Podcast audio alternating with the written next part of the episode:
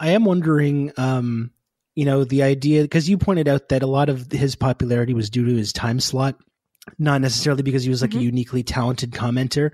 I think he has some like ability, you know, you know, there, it's a, it's kind of a mix of both. Obviously, this time slot's important, but he did have this kind of like affect that's become like popular to talk about and make fun of. People did tune into it.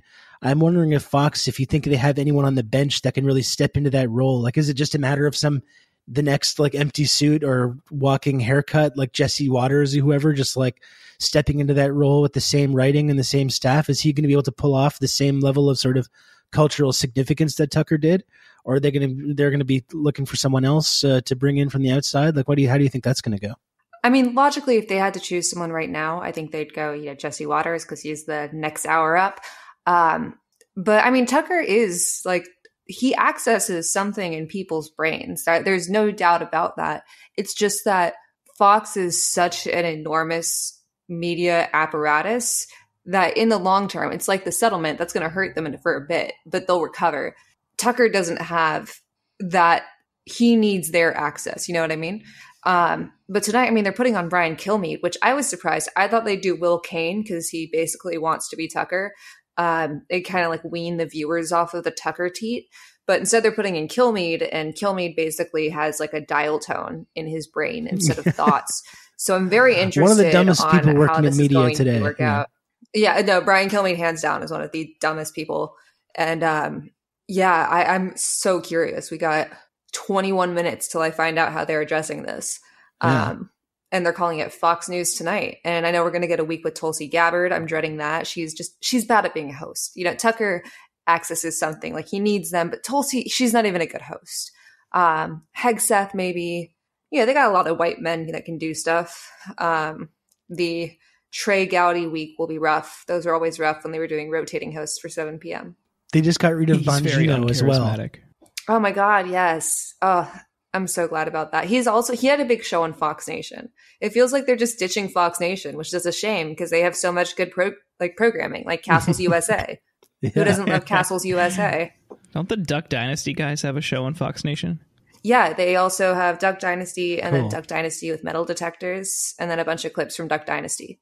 That's They also sick. Presented awesome. at the Fox Nation Patriot Awards last year, and one of them was very Nice. clearly, um, mhm, yeah.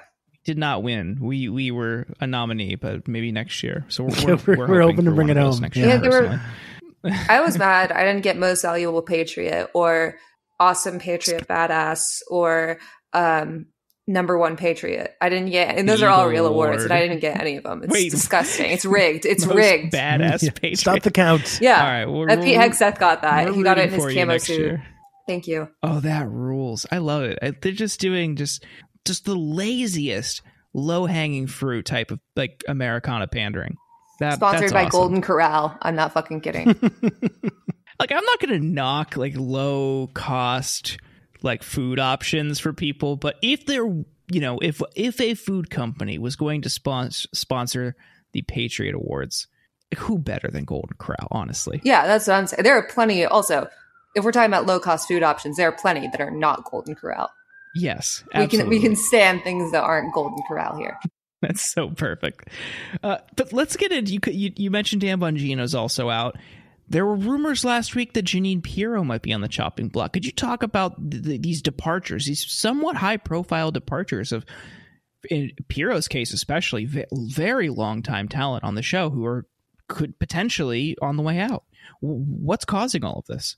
I it's kind of unclear. I don't know if it's the negotiating of like the um, cable contracts and you know just with the Dominion settlement, the timing. There's so many things going on that it's just kind of unclear. And I mean, it sounded last week. Some people were reporting like Jeanine's going to be fired in two hours, and she's she was on TV today. Um, so I'm really interested when the dust settles to kind of get some more tea on what's happening here. Someone's got to spill it, right? Yeah, I wonder if this is a case of new new CEO Kendall Roy is finally asserting himself and taking it into a more woke uh, direction.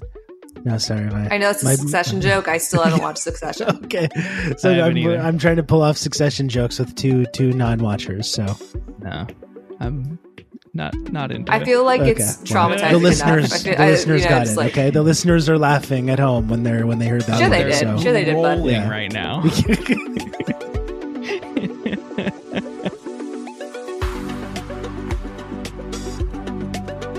Thank you for listening to this sample of the Insurgents podcast. To hear the rest of this episode and for more bonus content, please subscribe at theinsurgents.substack.com.